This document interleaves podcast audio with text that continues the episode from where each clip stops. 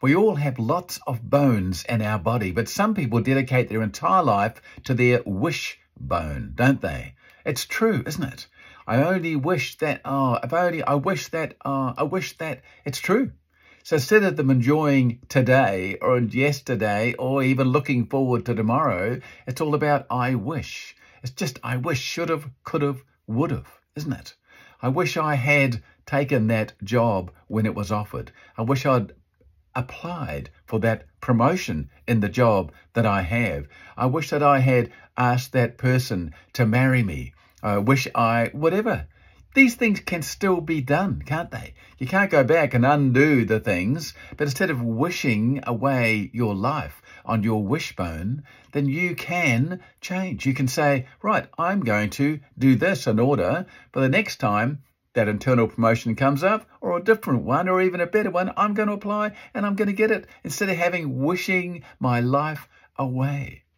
You know, people on their deathbed, old people, are often interviewed by the things that they regret in life or things they wish they had done. And lots of people talk about their wishes. I wish I had done this in my life, or I wish I hadn't done that.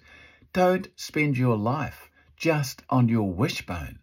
Move with your other bones. Do some physical stuff, some exercise stuff. Deal with your spiritual bones, your emotional bones. Change yourself, your mental, physical stuff. Change your brain. Do things. I know these aren't all bones as such, but don't let the wishes of your life just be the thing that takes you through and gets to the end and go, well, I wish I had.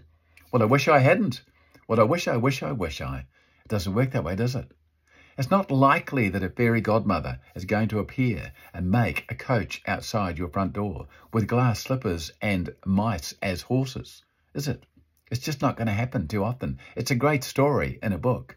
But you have to, in this case, be the person that goes out and builds and creates your own coach, your own horses, your own entrepreneurial business, or your own life, your own family. You have to do that. You can't just wish it away. You can do that. You can change and say, right, no more this wishy, wishy, wishy stuff. I'm going to actually get it done. I'm just going to decide, decide, and go forward from there. And you can do that. You can do it. I believe in you.